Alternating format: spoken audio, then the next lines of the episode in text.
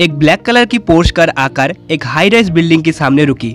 Driver ने car से उतरकर डोर खोला तो उस कार से जो शख्स बाहर निकला, उसका ओरा काफ़ी स्ट्रांग था। उसने एक ब्लैक कलर का इटालियन डिज़ाइनर सूट पहना हुआ था, जिसके अंदर उसने एक व्हाइट कलर की शर्ट पहनी हुई थी। एक भी रिंकल नज़र नहीं आ रही थी उसके कपड़ों पर। उसने शर्ट के ऊपर एक ब्लैक कलर की टाई बाँध रखी थी और शर्ट के कफलिंग्स में डायमंड के कफलिंग्स लगे हुए थे। उसकी हाइट लगभग छह फीट सुंदर रंग क्लीनिंग लुक वाली आँखें और शार्प जॉब लाइन। उसकी ओवरऑल पर्सनालिटी काफ़ी इंप्रेसिव थी। उसके साइड में चल रहे शख्स के हाथ में था एक लैपटॉप बैग वो शख्स चलकर बिल्डिंग के अंदर आया और उसके पीछे पीछे उसके दो बॉडीगार्ड्स चल रहे थे।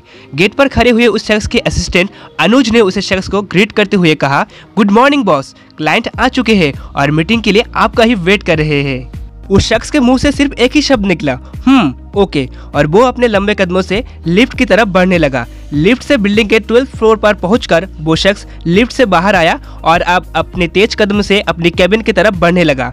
जब उसके ऑफ़िस के लोग उसे गुड मॉर्निंग विश करने लगे, लेकिन उसकी नज़रें तो जैसे उसके एम पर ही थी, जो था उसकी अभी होने वाली मीटिंग। वो सीधे अपनी कैबिन की तरफ़ बढ़ा। कैबिन में बैठे क्लाइंट्स ने हाथ मिलाते हुए उसने अपने डीप आवाज़ में कहा हेलो मिस्टर सिंह हम लोग आपका ही वेट कर रहे थे। इस शख्स का नाम है रणविजय सिंह। रणविजय ने चेयर पर अपनी जगह लेते हुए कहा let's not waste the time and start the meeting